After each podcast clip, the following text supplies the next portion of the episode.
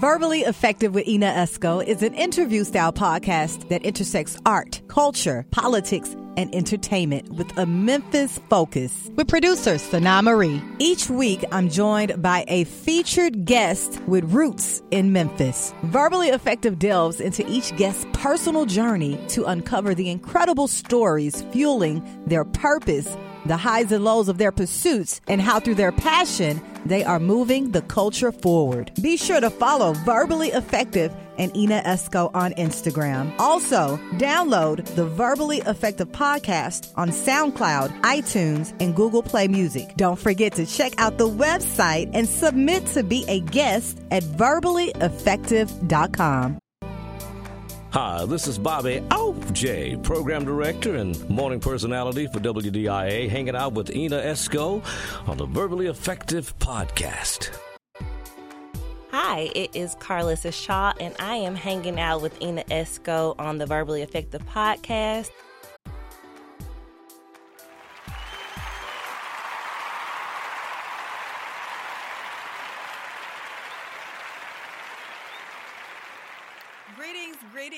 Welcome to another edition of the Verbally Effective Podcast. I am your host with the mostest, your double E, Ena Esco. You guys could be anywhere in the world, but you are here with me today.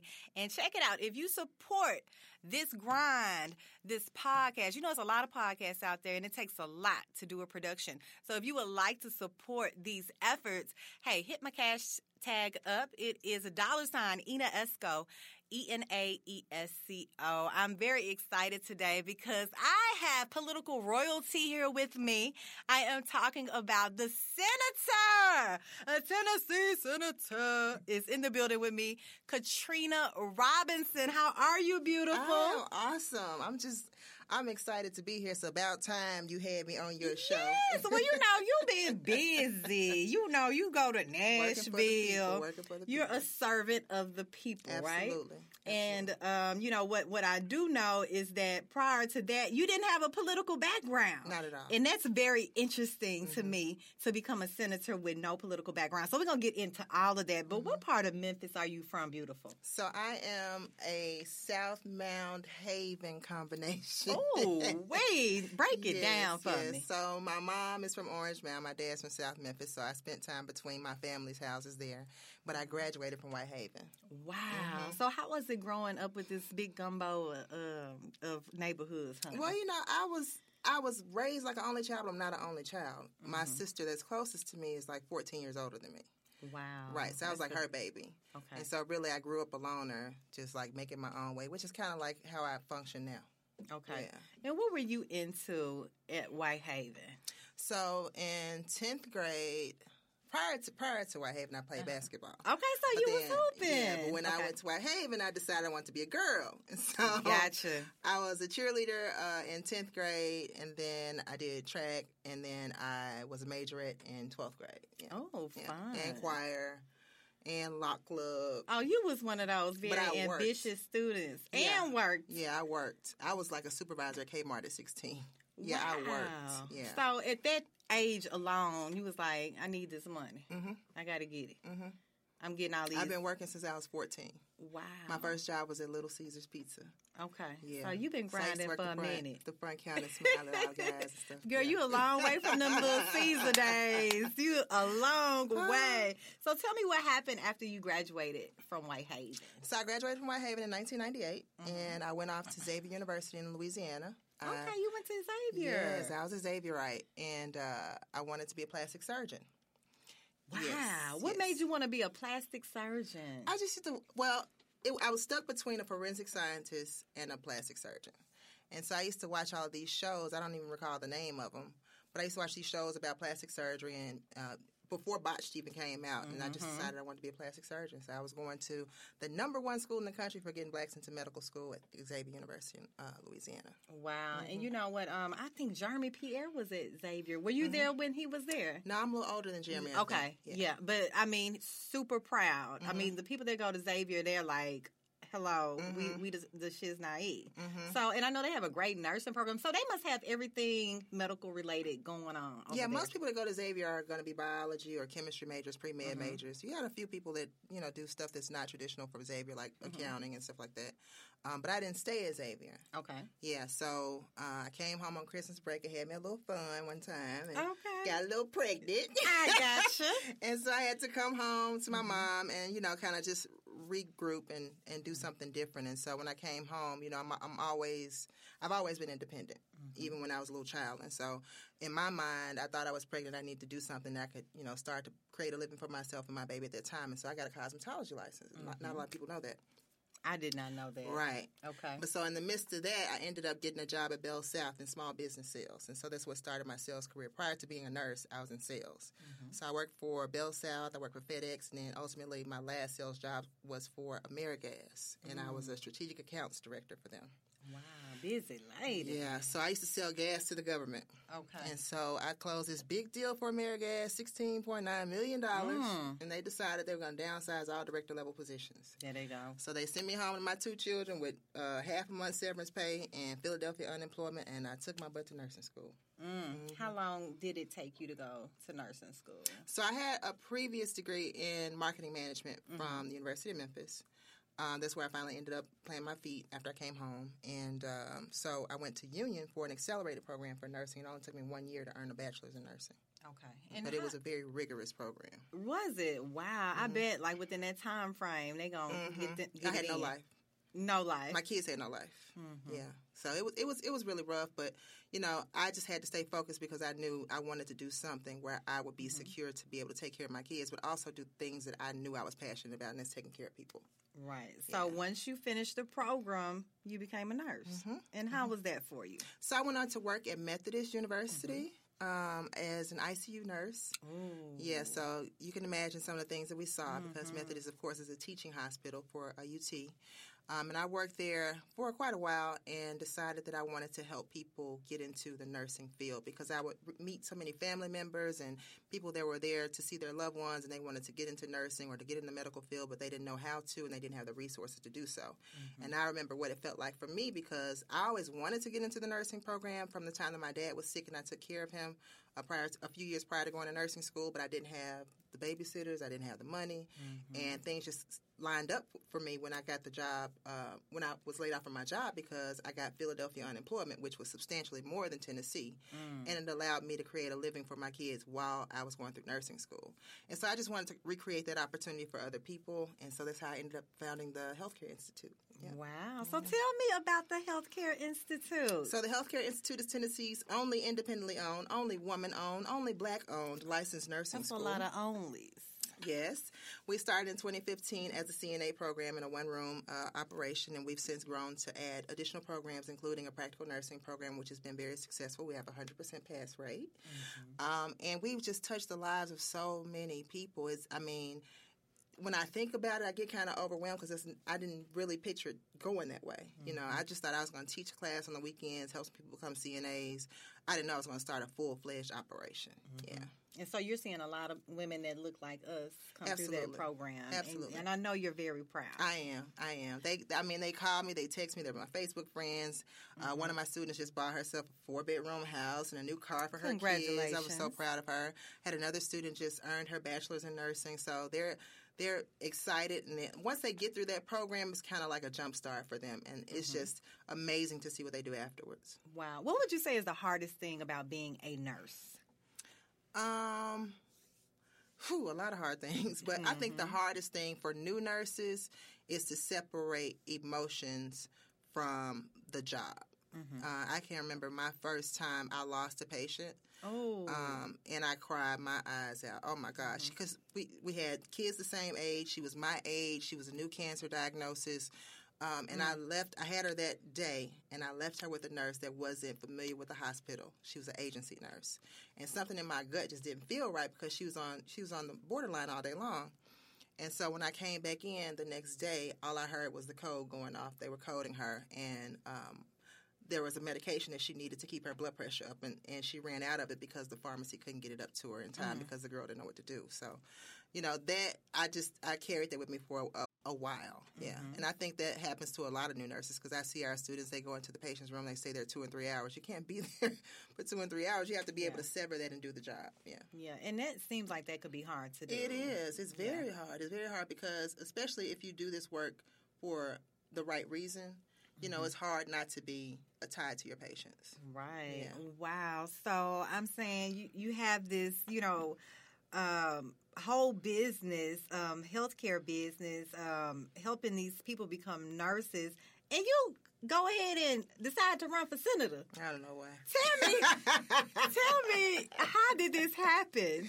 So I've always been interested in politics. Um, Okay. My mom used to work on everybody's campaign, and she'd take me along with her. And then um, in high school, I used to joke and say I was going to be the mayor. Um, and when I got older, you know, I was always interested in education. I had my kids in public schools, and so I was a very involved parent. And I would see inequities in their, in their education, and so my whole thing was maybe I'll run for school board one day. And then um, I started training to run for office. Actually, I took quite a few classes to emerge and uh, run for something um, and just trying to figure out where I fit in. And along that way, I was, you know, of course, working in my business, and I would meet girls from all different backgrounds, and we had so many issues outside of just education. I mean, you had homeless issues, you had literacy issues, um, criminal justice issues where they were stuck, where they couldn't get a job and couldn't even go to nursing school. Um, and so I felt compelled to do something. And uh, at the time, I was trying to create a, a community program for them. And I reached out to our then senator, our, my predecessor, and I just wasn't satisfied with the reception that I got. Did you get any reception? Did you get any response? I got one. but it wasn't. It wasn't the one you wanted. it wasn't huh? one that I would give my constituents, but I Right. got one. And so, you know, with that, it made me research a little bit more about uh, my predecessor and some of the things that he was doing, and and get a little bit more involved in the county party. And I decided to run for his seat, Wow. and that's what we did. and you won. I absolutely won, sixty nine to thirty one percent. Okay. okay. So that means like I, I heard what you said. You had a background in sales as well. You know how to market some stuff, don't you? I can do a little something. something. Yes, because it's obvious you ran a successful campaign. And um, you know, you won. So you are out here being a servant for the people in Tennessee. So this was 2018? Yes. 2018. So how has it been? Um, it has been good, great, and bad. Right. Um, I will say the most fulfilling part is being of service to people and doing the real work that helps them, whether it's helping them get their unemployment after 6 seven months, or helping them get their kids back from a misunderstanding, or helping someone with a child support issue. Um, is doing the real work and showing up for people when they need you. If they get burned out, you can have access to funds to be able to help them find housing, that kind of stuff. It's the politics that make it not so mm, desirable. Right, So right. I'm a person that's of the people. Like this is what I like. I don't like to play games about people that I represent, and Yeah. so that that's the most frustrating part being in the legislature. Yeah, and as a senator, about how many people do you hear from? Like, let's just say, like during a week, you can hear from about how many people? I, I can't count that far.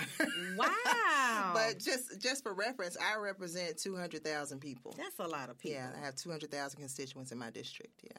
That is amazing. And, you know, we were both recently, um, just past Saturday, at the Memphis People's Summit um, with Pastor Earl Fisher um, leading the whole program. And it was you and um, uh, Tami Sawyer, London Lamar. Um, who am I missing? Um, Uh, Van Turner. Van Turner. So you were all on there talking about, you know, the agenda, the programs that you have, what's going on um, within, you know, your certain territory. So, you know, I was hearing a lot of good things, but what resonated with me was from the jump at that at that um, Memphis People Summit when the guy Orwin put the budget up. We mm-hmm. just talking about at city level for Memphis, mm-hmm. and all the money that they put into the police department versus the money that they put into schools. It was just so upsetting to me, mm-hmm. and, and like this has been going on, like stuff like that. I don't like. Me either. I mean, and the state budget is not too far from that. You know, Really? we rank one of the lowest states in spending for education. Why is that, Katrina? Um, it has a lot to do with who's in in the majority, and it has a lot to do with privilege. Um, and so now you know they've got this voucher program they're trying to push to basically funnel uh, funds away from our public school system. Um, and I, you know that's the kind of stuff that I don't like because to me as a legislator, it almost feels as if I have my hands tied because I have to go through all these hoops and stuff, and, and every time you decide that you want to do something that's just unjust to people, you know, there's a mm. fight about it. Yeah. And that's all we can do is fight because we need more people. And so that's what I want to talk to you about the redistricting process. So next mm-hmm. year we're going to be redistricting, which means they're going to draw the lines again for representation. Mm-hmm. And so I need our folks to be involved in that. So I want to give you some information so that you can distribute it to your network too. Definitely. Yeah, definitely. we need more people, definitely. Yes, Yeah. yes, we do. Now, you know, I, I'm so proud of you, Katrina, because you have been fighting a good fight with a lot of pressure. Um, you know, you're not only a senator, you are an entrepreneur. And I know, you know, shortly after you uh, were elected, you know, some people came for you. Mm-hmm. They tried to tear your name down. Mhm, they still Tried trying. To, they still trying. They trying to take your business away from Oh, you. yeah. Why do you think these people came after you? You know, I I can't speculate as to why. You know, I Do you know them? I don't. I, can't. I can only guess. You know where where this comes from. But you know, it's it's a hurtful thing to have to go through. Ena, you know, to know. And my son was sitting in on the interview with me uh, last week, and uh, the the interviewer was asking me about the process to get the school started. He was like, and my son was like, "Yeah, I remember that because I'll Your be up to kids three. been going through yeah, this with you too. yeah, I, I would be up to three o'clock in the morning writing curriculum, doing plans, uh, writing the grant. Like it was blood, sweat, and tears. And even mm-hmm. when I started the school, I would be there mornings, eight thirty to two thirty, teaching the day class. Mm-hmm. Then I leave and go get them, fix them something to eat, take a nap in the skills lab, teach the evening class, five thirty to nine thirty, mm.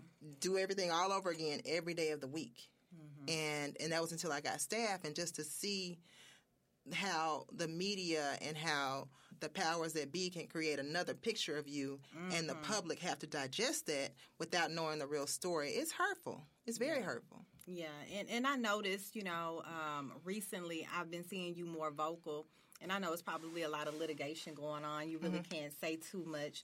But I I was one of the people in the background, like, I know she got a story to tell. Like, I mm-hmm. know there is mm-hmm. more than meets the eye. But it's amazing how the media picks sides mm-hmm. and mm-hmm. push the narrative. Mm-hmm. So I'm glad you're talking yeah now, lady. so they got me looking like you know some greedy person that just splurged this money on designer stuff and luxury lifestyle and that's not the case you earned it. Did, did mean- y'all not hear her story just now? But like, here's the thing: even if you know the the media makes it seem as if I have stolen government funds, Exactly. and funded some luxury lifestyle, and that's not the case. Right. I run a for profit business, and unfortunately for some people, we made a profit, and so you can't be mad about that. Can't be mad. And as a person who works sixty to eighty hours a week on my business, I deserve a salary. yes, you do. That's how it goes.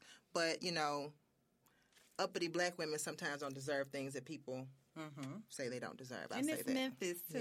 Yeah, yeah. You know, but the structure for a profit, for a profit business, you have you can pay a salary to the owner. what is going on? Yeah, I don't know. I don't know. We shall see. We shall see. It's all unfolding. It's unfolding. And so, you know, I think now the time is right for me to be able to, because like I told you before, I mean, I've been sitting on my hands and with my finger over my lips for the past year and a half. You know, Mm-hmm. Yeah. these people have all but destroyed my business. Yeah. When they raided my business, Shelby County pulled funding from my students. No. The city of Memphis pulled funding from my students.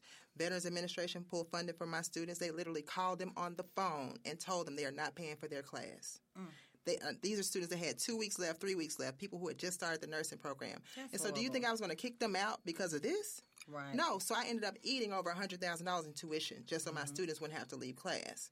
But nobody's going to tell that story. No, they're not going Right. to tell that story. Right. And so we're still pushing. The school's still open, even though people think we're closed. Okay. We're still pushing out nurses. We still got a 100% pass rate, and we're still bringing them in. Okay, did y'all hear that Mm-hmm. verbally effective audience? Till then. Hundred percent pass rate. wow. So when you get over this hump, Katrina, what's next? Do you still want to remain the senator?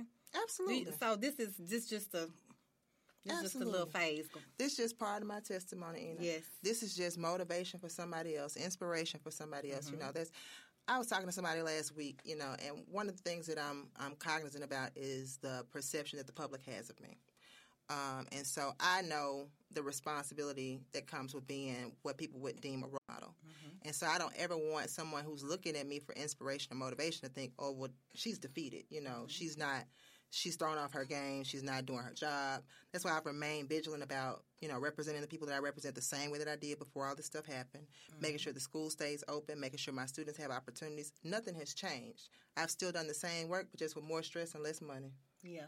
Mm-hmm. I like that. I Thank like you. that. And you know what? I am proud of you for being resilient through this whole process because. I can only imagine it's so hard. How are the kids doing?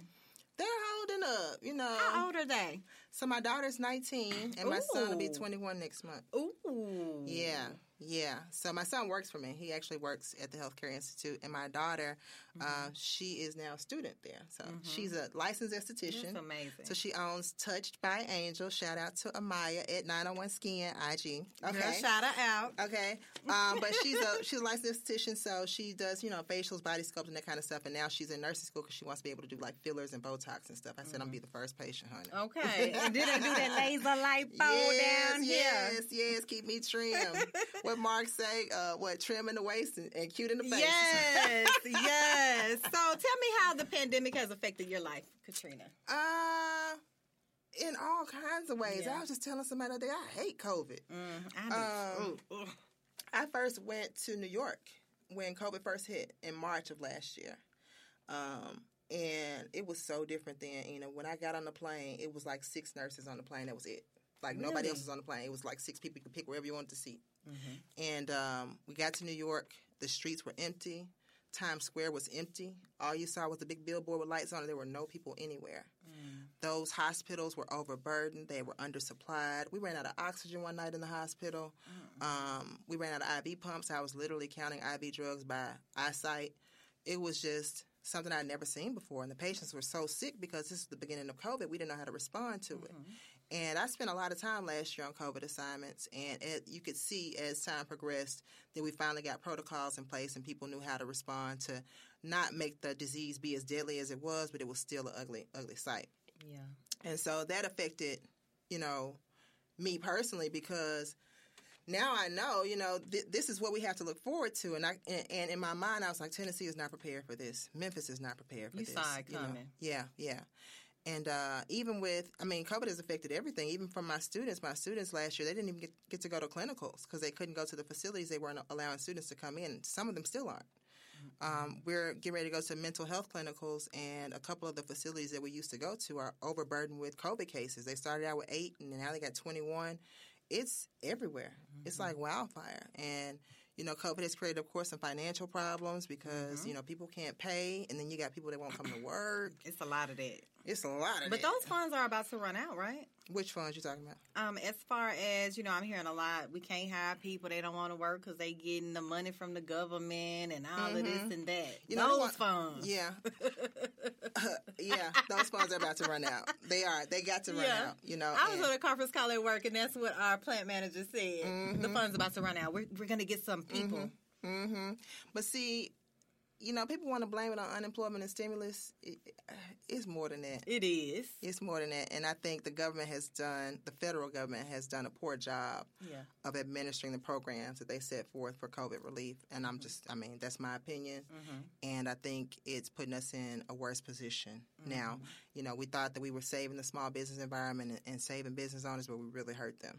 Really? Yeah. Do you feel like we're on a repeat right now of last year around this time? I don't think it's as bad as last year yet, but I don't. I mean, I don't. I'm not going to say that it won't be. But right now, mm-hmm. you know, uh, we're seeing cases spike, and the patients are going to be younger. Mm-hmm. Um, and I think we've kind of got into a comfort zone where we thought we were mm-hmm. out of this thing, and now here we go again. And we thought that people were going to take to the vaccine immediately because they were scared of COVID, and they're like, "No, I'm scared of the vaccine." So you know, it's a lot of different factors now than it was this time last year. Yeah. Yeah. Yeah, it's kind of scary because, you know, school is starting. Mhm. You got Kids the go kids back. asking a lot of questions now, you and know. then you got all these fools at the state level that, that are saying, you know, we have mask mandates, we're going to get them vouchers so they can go to another school.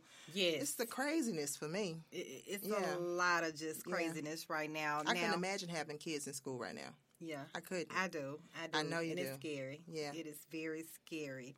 Wow. So, Katrina, I really appreciate you for joining me today on the Verbally Effective podcast. I do want you to send us out with a little message. Um, I do want to know this. When you are no longer here, Katrina, when you gone, mm-hmm. what do you want people to remember about you? I just want to leave a legacy of creating opportunity for other people. I want to be the person that inspires other people that when you are successful, you make other people successful. Mm-hmm. And you can't hoard opportunities to yourself and you can't live in a bubble. You have to reach back and pull somebody with you. And I, so, if that's my legacy, that's i will be satisfied. Definitely, I, I, really think that is your legacy. I'm so proud of you. Um, you know, you stay resilient. If you need anything from me, you let me know. Oh, thank you. I've always been a fan of you, Ena. Thank you. I just love your voice. I appreciate Got a voice for radio and a face for TV. Oh, see, that's what I like to hear. That's what I like to hear. Thank you so much, Katrina. I really appreciate you for being our guest today. Let everybody know how they can get in touch with you, your constituents, mm-hmm. all the people that want to follow you in your journey. Oh, yes. So you can find me on Instagram and Facebook at Senator Katrina Robinson. That's S E N A T O R K A T R I N A R O B I N S O N on both Instagram and Facebook. If you have a constituent issue, you can reach my office at 615-741-2509. And if you want to stay updated on things that are going on in the Senate and in the community and any opportunities that I can let you know about, you can text RUNDOWN, R-U-N-D-O-W-N, to 22828. And redistricting, redistricting yes, redistricting information will be sent out via rundown. I'll give you the rest of the information too. Definitely. Well, thank you so much, Senator Katrina Robinson, for, for, joining me, me today. You're welcome. Thank you guys for tuning in to yet another episode with this beautiful young lady on the Verbally Effective Podcast. I appreciate each and every one of you. Subscribe, click like, and hit me up on that Cash app dollar sign Ena Esco. That's E N A E S C O. I'll see you guys next week for another episode of the Verbally Effective Podcast.